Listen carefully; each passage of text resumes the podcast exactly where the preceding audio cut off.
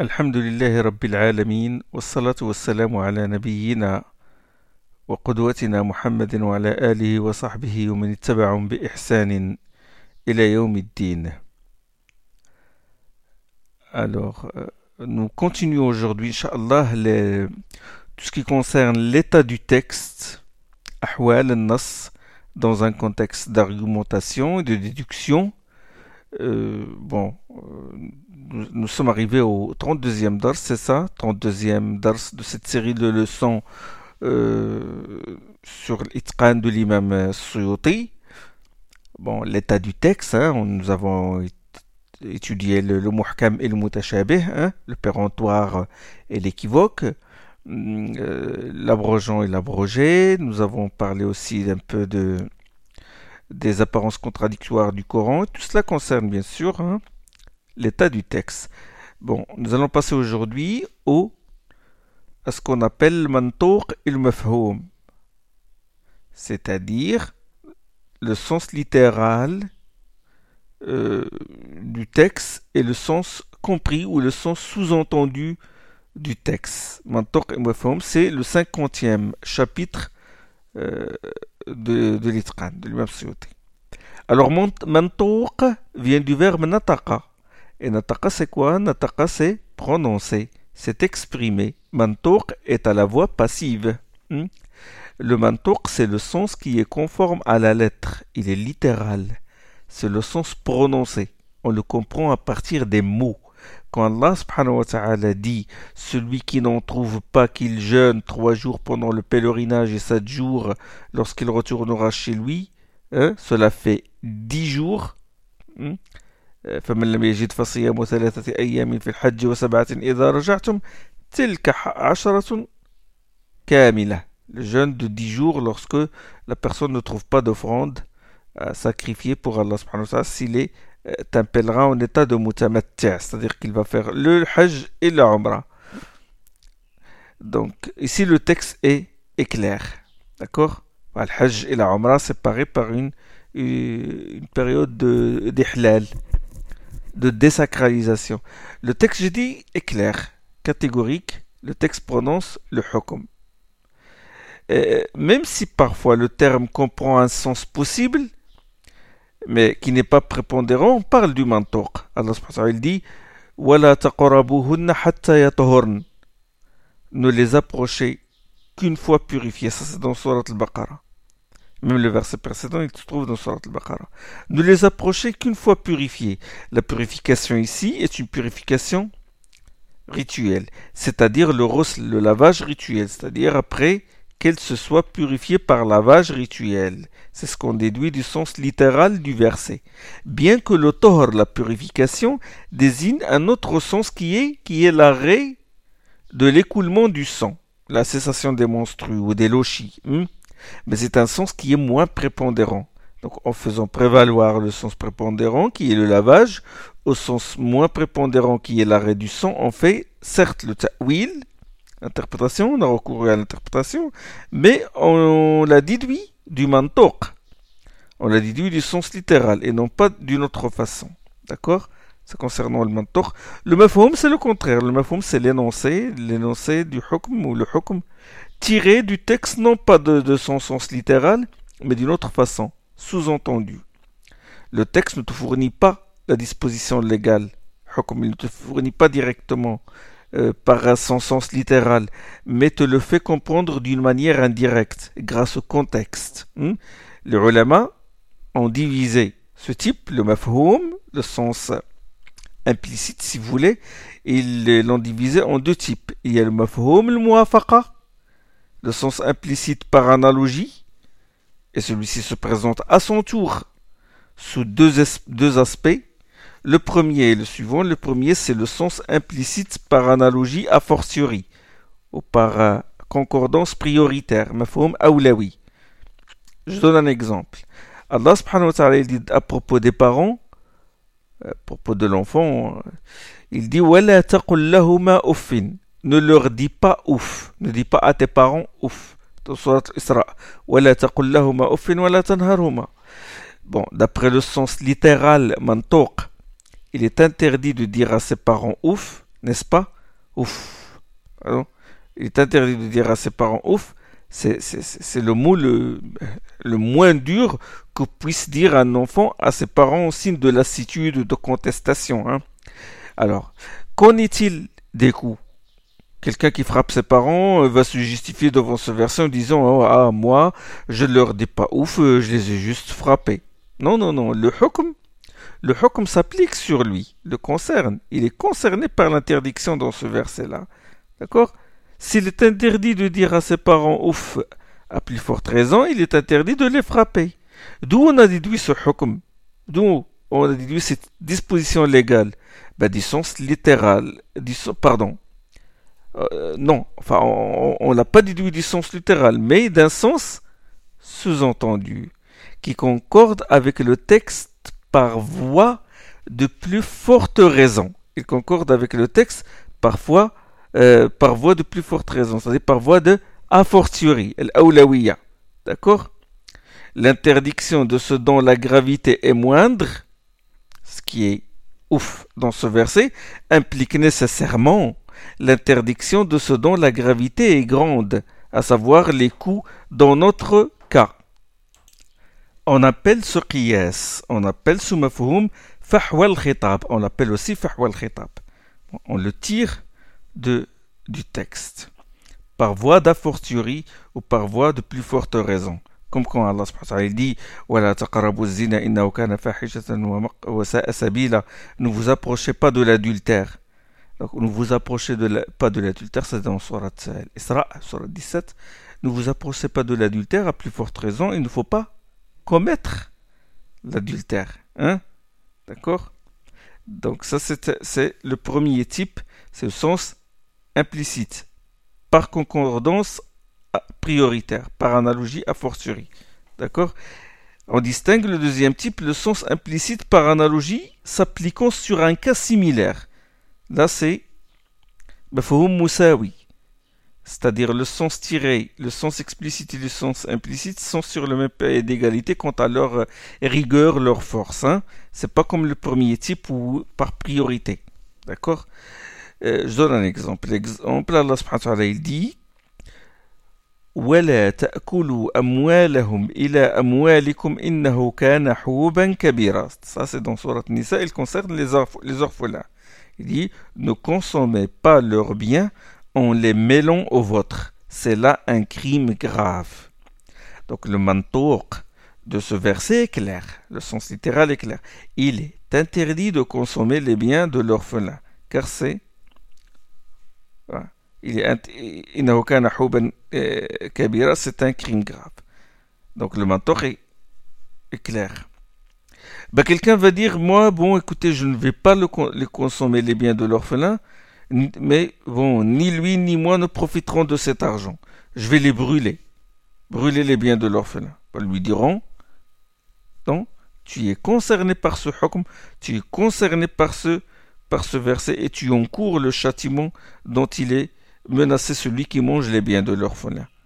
D'accord?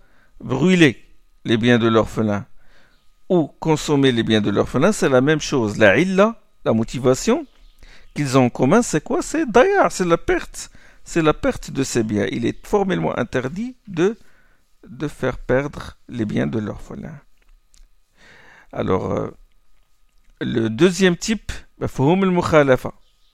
Bon, euh, nous avons parlé, nous avons dit, mafhum, mafhum, il est, il est de deux types, hein, euh, il est euh, le mafhum tout court, le sens implicite, il est de deux types. Il est mafhum muafaqa, il est, il, se divise en mafhum muafaqa et en mafhum mukhalafa. C'est bon?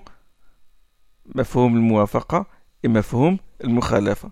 Le sens implicite par analogie et le sens implicite par différence.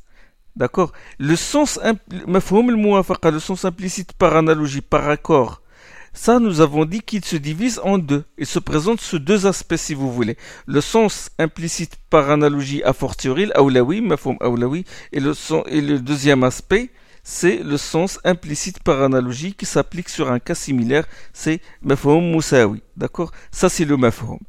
Mafhum al-muwafaqa. Tout cela, c'est mafhum muwafaqa par concordance. À l'opposé de mafhum al-muwafaqa, il y a mafhum al-mukhalafa. Ça, c'est le deuxième type, le deuxième grand type. Mafhum al-mukhalafa, c'est le sens implicite par différence.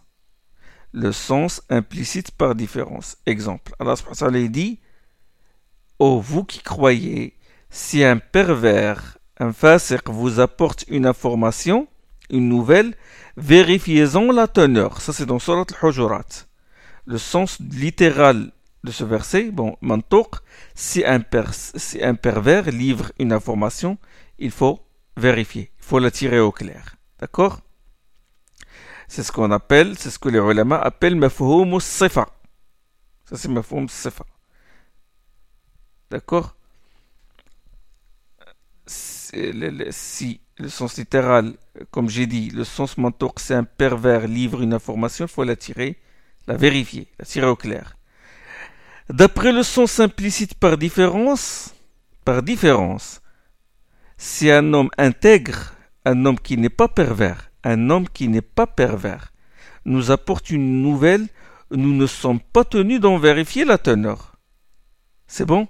Nous ne sommes pas tenus d'en vérifier la teneur parce que l'homme, il n'est pas pervers, c'est un homme intègre. Et cette forme de diction s'appelle mafhoum sifa. C'est le sens déduit du contraire de l'attribut. C'est le sens déduit du contraire de l'attribut. Hein? Qu'est-ce qui a rendu obligatoire la vérification de l'information? C'est la qualité de l'homme, à savoir ici dans ce verset, al la perversité. Hein? Ah, ça, c'est un manhaj dans la riwaya, le hadith et tout. D'accord? Donc, sifa. Donc, le sens déduit du contraire de l'attribut L'attribut que nous avons dans ce verset-là, c'est la perversité. Le contraire de la perversité, c'est l'honorabilité. Donc, une personne honorable qui nous apporte une information, elle est, cette information est recevable. D'accord euh, Allah subhanahu wa ta'ala, il dit dans un verset, وَكُلُوا وَاشْرَبُوا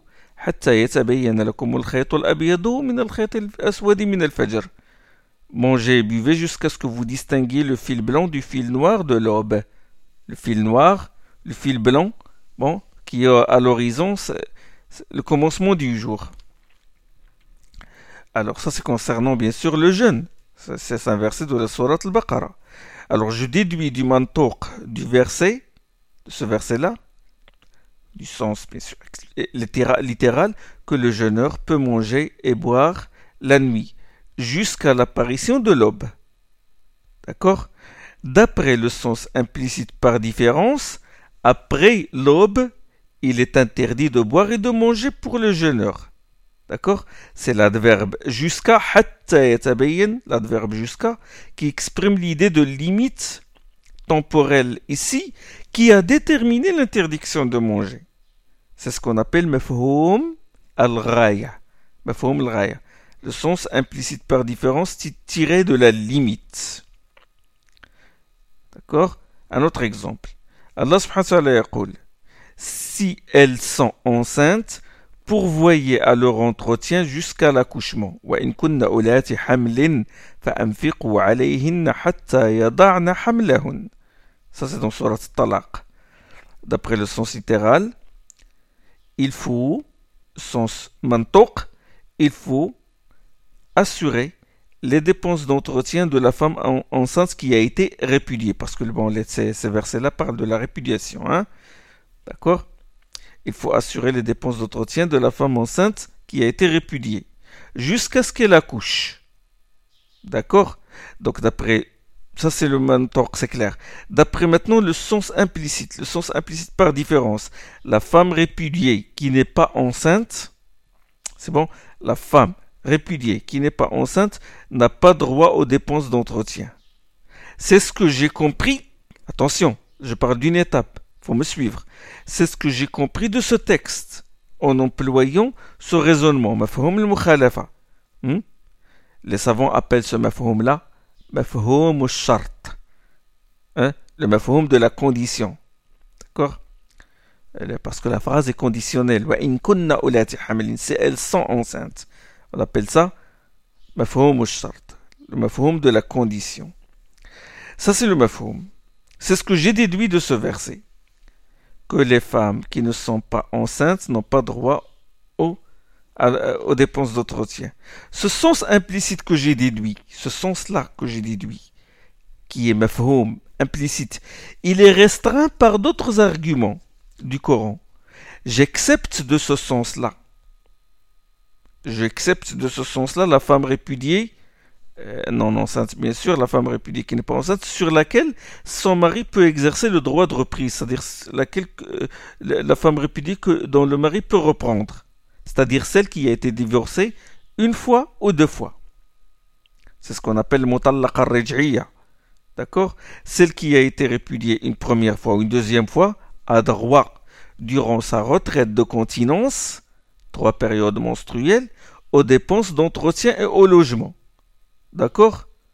Donc j'ai accepté du sens implicite que j'ai déduit du verset de Surat Talaq que la femme, euh, j'ai accepté de ce sens implicite la femme qui, a été, qui a été répudiée une fois ou, deuxième, ou, deux, ou deux fois, c'est-à-dire la femme sur laquelle le mari a le droit de, d'exercer le pouvoir de, de reprise, c'est-à-dire de la reprendre. D'accord? Je l'ai accepté. Quel est le dalil? Quelle est la preuve? La preuve, c'est la parole d'Allah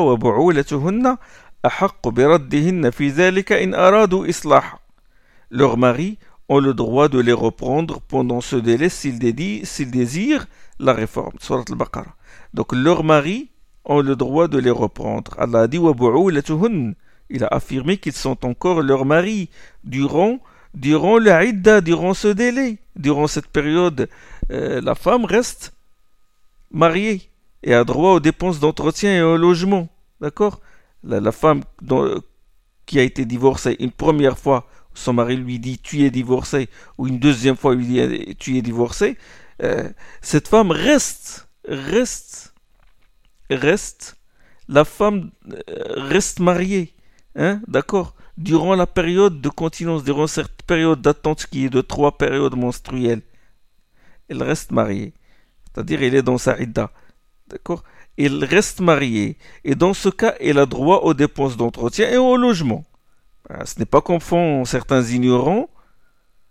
Et il dit à sa femme, tu m'y es divorcé, même si la première fois ou deuxième fois, il dit, tu es divorcé, rentre chez toi. Non, elle doit aller nulle part. Elle reste durant trois monstrues elle reste à la maison, elle demeure mariée et son mari doit aller son mari, c'est-à-dire euh, euh, reste son mari, c'est-à-dire que si si son mari meurt durant la idda, elle hérite. Attention. Et si elle, elle meurt durant la idda, durant la période de continence, son mari l'hérite. Donc il reste la femme. Euh, elle reste sa femme, d'accord? Donc c'est très important de comprendre cela. Hein donc, il faut accepter du sens implicite le cas de la femme qui a été répudiée une fois ou deux fois. Il reste la femme qui est divorcée à titre irrévocable. C'est ce qu'on appelle mutallaq al-ba'in. Hein? C'est-à-dire celle qui a été divorcée trois fois la, troisième fois. Celle-là, pas de retraite de continence, pas de idda, pas de dépenses, pas de idda pour le mariage. Attention, pas, de idda de divorce, pas la idda que, la femme répudiée euh, observe naturellement. Sinon, il y a une autre, c'est ce qu'on appelle istibra. C'est ce qu'on appelle la viduité, le délai de viduité, hein, qui est de un mois, pour être licite à un autre homme.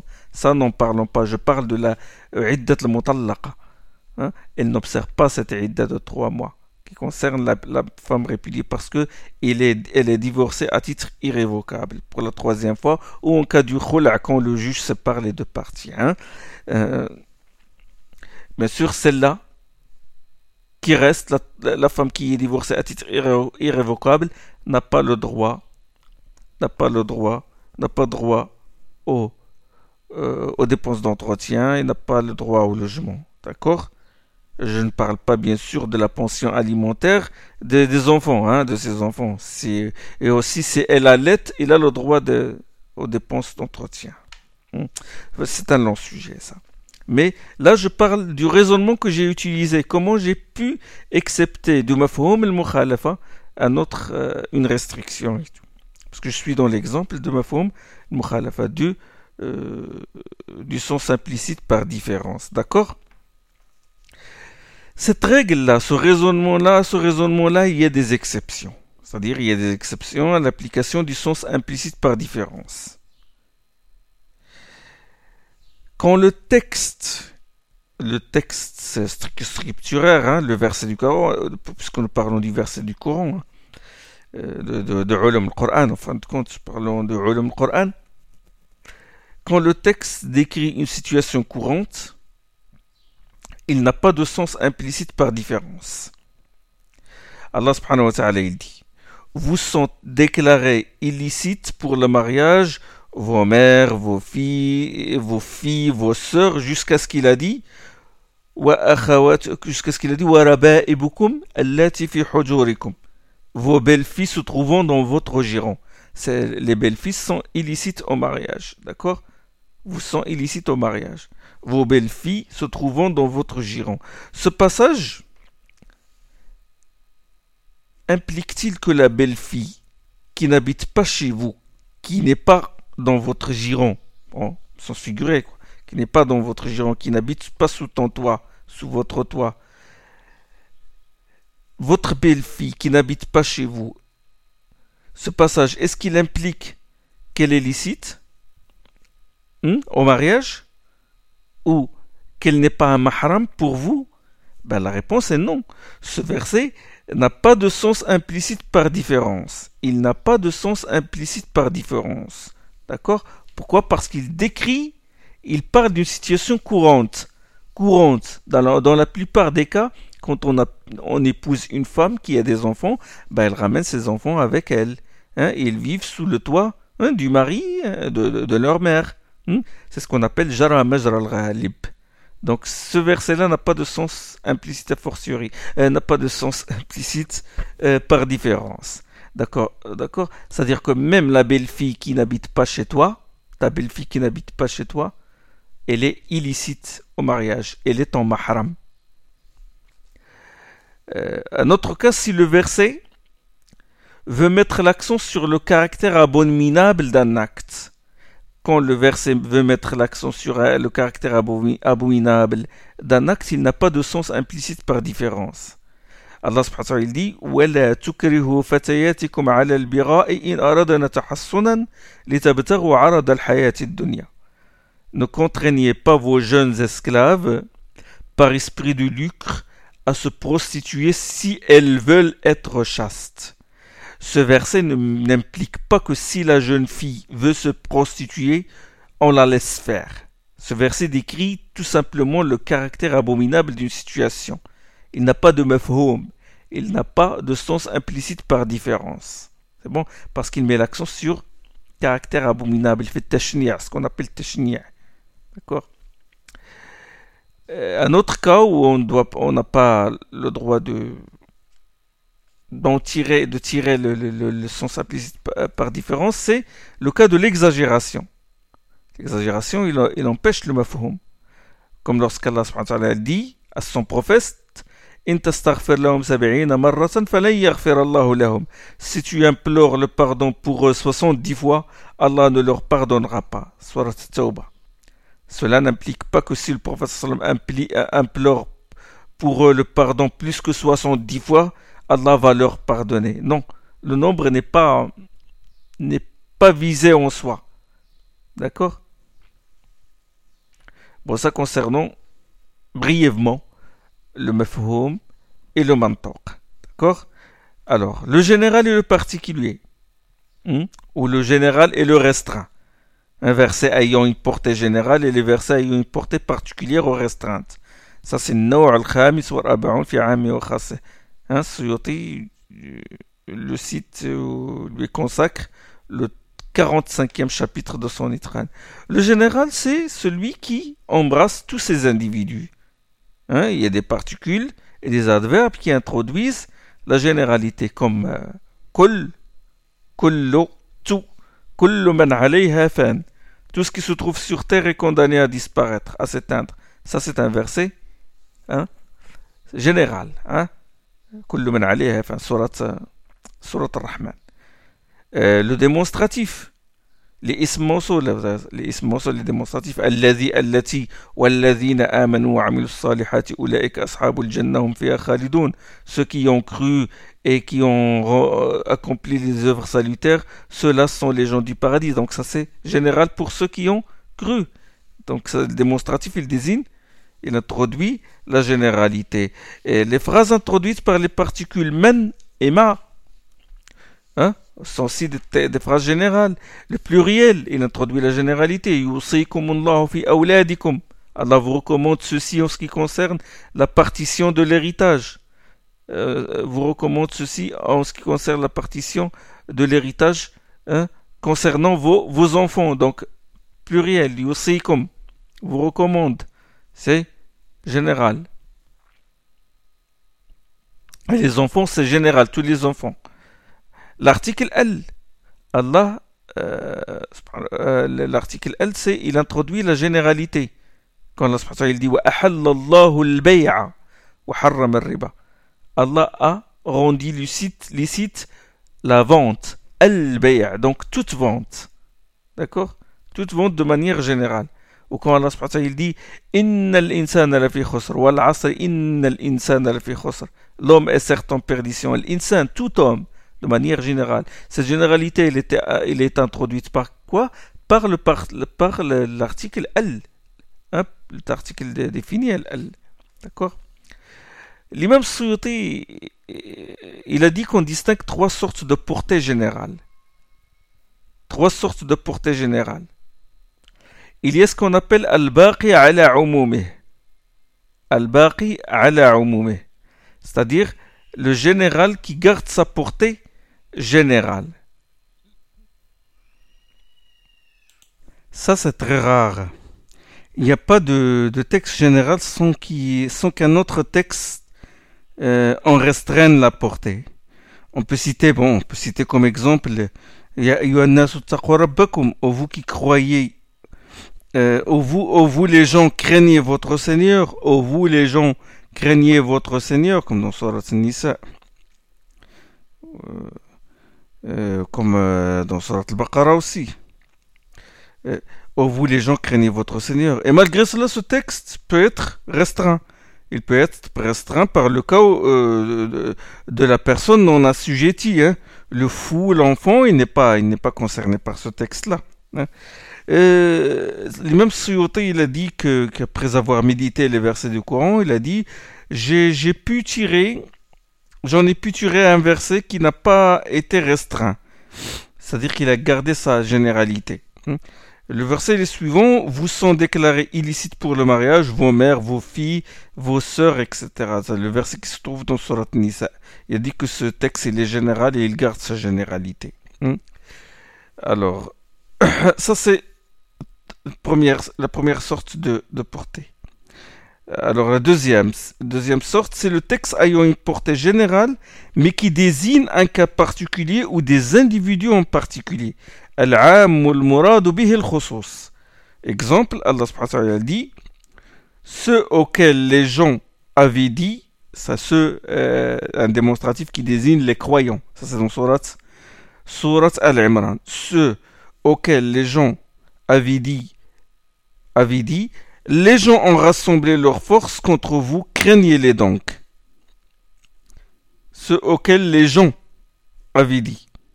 Il parle des croyants, des combattants dans la bataille de, de. Et certains gens vont, veulent les dissuader euh, de combattre. Ils leur ont dit euh, les, gens rassemblés, les, les, gens ici désignent les mécréants. Les gens rassemblé leurs forces contre vous. Craignez-les donc.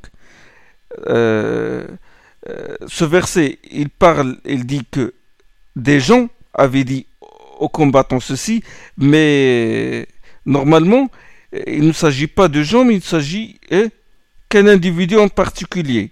C'est Nu'aym bin Mas'ud al-Ashja'i, ou un bédouin de la tribu de Khuza'a. Donc, euh, c'est un individu qui a essayé de dissuader les compagnons du professeur de combattre dans la bataille de de combattre Quraysh avec à leur tête Abu Sufyan. Hein. Ça, c'est du général dans le sens du particulier. C'est-à-dire les gens, Nas, Nas ne désigne pas les gens de manière générale, mais il désigne un individu en particulier. Ça, c'est un exemple, un exemple du texte à une portée générale, mais qui désigne un cas particulier ou des individus particuliers. Il y a le général qui est restreint, et ça, c'est ça, c'est, courant dans le Coran. Hein? Exemple sont, sont nombreux, car en général, un texte ayant portée générale, hein, il est restreint par un autre. Ça, c'est le cas courant dans le Coran. Exemple, il dit Les femmes répudiées observent un délai d'attente de trois mois. Les femmes répudiées. Hein, observe un délai d'attente de trois mois. Ce, texte, est général, ben, il est restreint, il est restreint par la parole d'Allah. Si vous épousez des croyantes et qu'ensuite vous les répudiez avant d'avoir consommé le mariage, vous n'avez pas le droit de leur imposer de délai d'attente. Donc, les femmes euh, euh, qu'on a répudiées avant d'avoir consommé le mariage, elles sont exemptes de, retraite de continence. Donc ce, ce, verset-là qui se trouve dans Surat Al-Ahzab, il restreint la portée de l'autre verset qui se trouve dans Surat Al-Baqarah.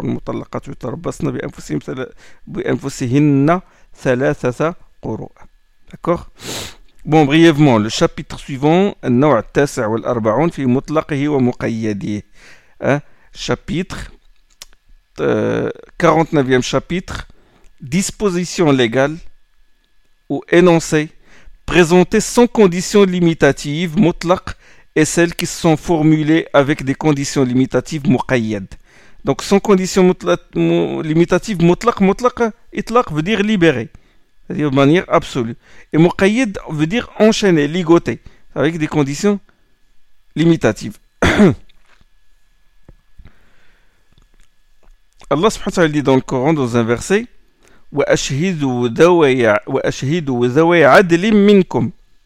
Prenez à témoin deux hommes honorables choisis parmi vous. Ça c'est dans Surat Talaq, dans le cas de répétition, le choix de deux témoins honorables. Prenez à témoin deux hommes honorables choisis parmi vous. Là, l'énoncé est présenté avec une condition limitative, avec un qaïd. C'est quoi ce qaïd-là? C'est l'honorabilité, l'adala, pour les témoins. Il exige comme condition hein,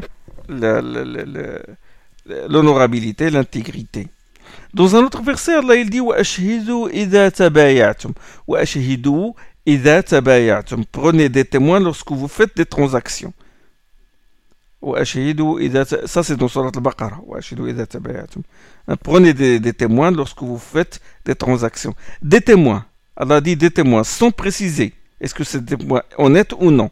Ça, c'est ce qu'on appelle mutlaq, c'est-à-dire sans conditions limitatives. Hmm? Sans conditions limitatives. Bon, euh, je vais passer ce chapitre, je vais entrer dans un autre chapitre, c'est le global et le détaillé.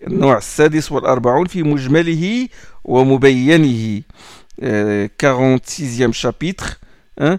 Versets recouvrant plusieurs notions implicites, mujmal, et versets explicites, détaillés, expliqués. Donc il y a le mujmal et le mubayyan, qui est global et le, détaillé. Hmm. Exemple, exemple de ces termes-là ou de ces versets-là, je vais choisir le terme. Allah il dit euh, la nuit lorsque asas, le verbe asasa. Le verbe asasa, il signifie le départ de la nuit et il signifie l'arrivée de la nuit. Donc c'est un terme qui regroupe les deux, le contraire. Il signifie le départ de la nuit, il signifie l'arrivée de la nuit. D'accord? Donc c'est un terme mujmal. D'accord? Équivoque. Le par exemple,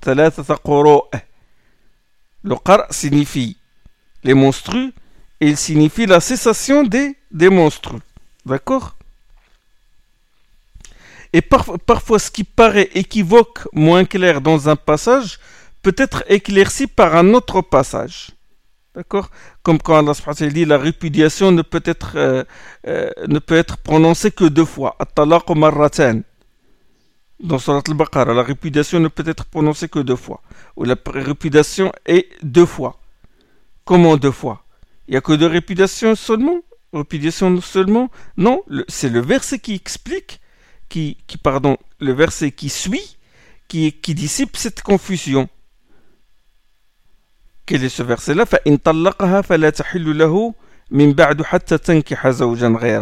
Hein? S'il la répudie, il n'est plus licite pour lui par la suite tant qu'elle ne se sera pas remariée à un autre que lui. D'accord? Donc quand je lis, ce verset-là, je comprends que, s'il y, euh, y a une troisième répudiation, là c'est fini. La femme ne revient pas à son mari. Elle ne revient que si elle se remarie ou se marie avec un autre homme et se sépare de lui. Et donc le verset précédent indique le nombre de répudiations qui permet encore à un homme de reprendre son épouse. Donc quand j'entends la répudiation est deux fois, je comprends que, que deux fois, c'est-à-dire le deux fois qui rendent encore la femme licite à son mari. La troisième fois, ça y est, c'est irrévocable. D'accord? Donc c'est en gros ce qui concerne le global, le mujmal ou le mubayyan. D'accord? Ça, c'est concerne les portes, c'est en ce qui concerne les portées des textes. Vous avez constaté avec moi que le mujmal, le mubayyan, le mutashabih, le muhkam, ça c'est des, c'est un sujet qui est traité par qui? Il est traité par les ça parle des principes du droit. Rappelez-vous, j'en ai parlé dans la série sur les aperçus sur les, les c'est le Doros. J'ai parlé du mutashabih et du, et du muhkam. J'ai parlé du mafhum, le mukhalafa, du, euh, le sens implicite par différence et le sens explicite. J'ai parlé un peu de ça. Mais l'exégète est en quelque sorte, il est en quelque sorte un usul et un alim de usul.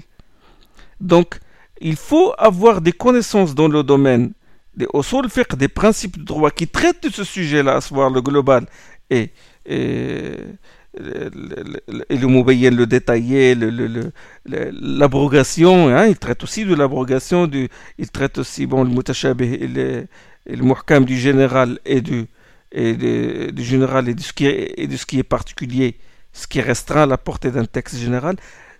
Usul fiqh, il traite de ce thème-là. Et le mufassir, le mufassir, il doit être en quelque sorte un oswali. Il doit connaître ces, choses-là, ces, principes-là de droit. D'accord? Bien que le, le fiqh est plus large. D'accord? C'est pour cela que bon, Siyoti, il a passé, il les a pas, il s'est pas attardé là-dessus. Bon, il les a considérés comme des ulum, le Coran, mais il ne s'est pas approfondi. Euh, d'ailleurs, euh, tout l'itqan n'est qu'une, n'est qu'un n'est qu'un abrégé des sciences du Coran. Et, ce et tout l'itqan avec ces quatre volumes n'est qu'une introduction euh, d'un projet que, que n'a pas pu euh, terminer. C'est l'introduction d'un grand livre d'exégèse. s'appelle Majma al-Bahrain. Il ne l'a pas. Il est mort avant de le, avant de le terminer. Hein.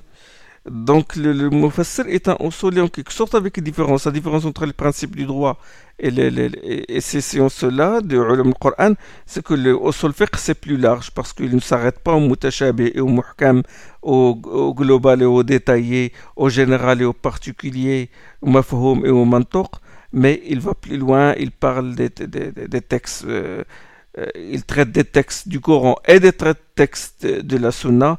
Il... Euh, il parle du, des choses qui concernent le mujtahid, le mufti et celui qui pose la question au mufti. Il parle des empêchements de la, de, les conditions et les empêchements de la, de, de, de, de, pardon, de, de l'assujettissement.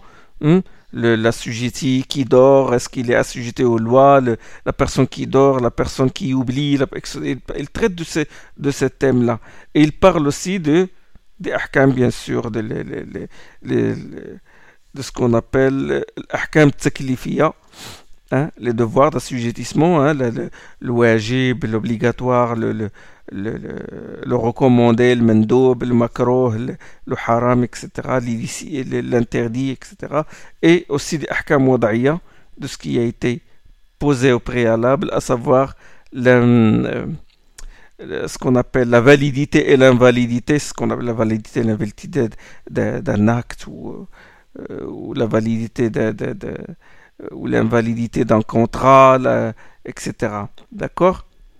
L'empêchement aussi, ça fait partie de ce qu'on appelle les règles, euh, c'est des règles qui, concernent, qui ont été euh, comme les panneaux euh, dans le code de la route. Hein, et ils ont été émis par le législateur. D'accord? Bon, je ne vais pas m'étendre là-dessus. Je terminé, enfin voilà, brièvement l'état du texte en ce qui concerne, dans le contexte d'argumentation et de diction du, du hukm. Euh, je m'arrête ici parce que bon, la prochaine fois, on va traiter, on va traiter la balara, la rhétorique. Hein. Euh, ça se corse un peu. On va traiter euh, la rhétorique, enfin le majaz et le haqiqa, le sens propre, le sens figuré. Nous allons traiter ça. Nous allons l'isti'ara, ce qu'on appelle l'isti'ara et, et, d'autres d'autres tamanni, l'espoir et d'autres styles, figures de style. Voilà. À la prochaine, Inch'Allah. Subhanakallah bihamdik. Ashhadu an la ilaha illa ant. Astaghfiruka wa atubu ilayk.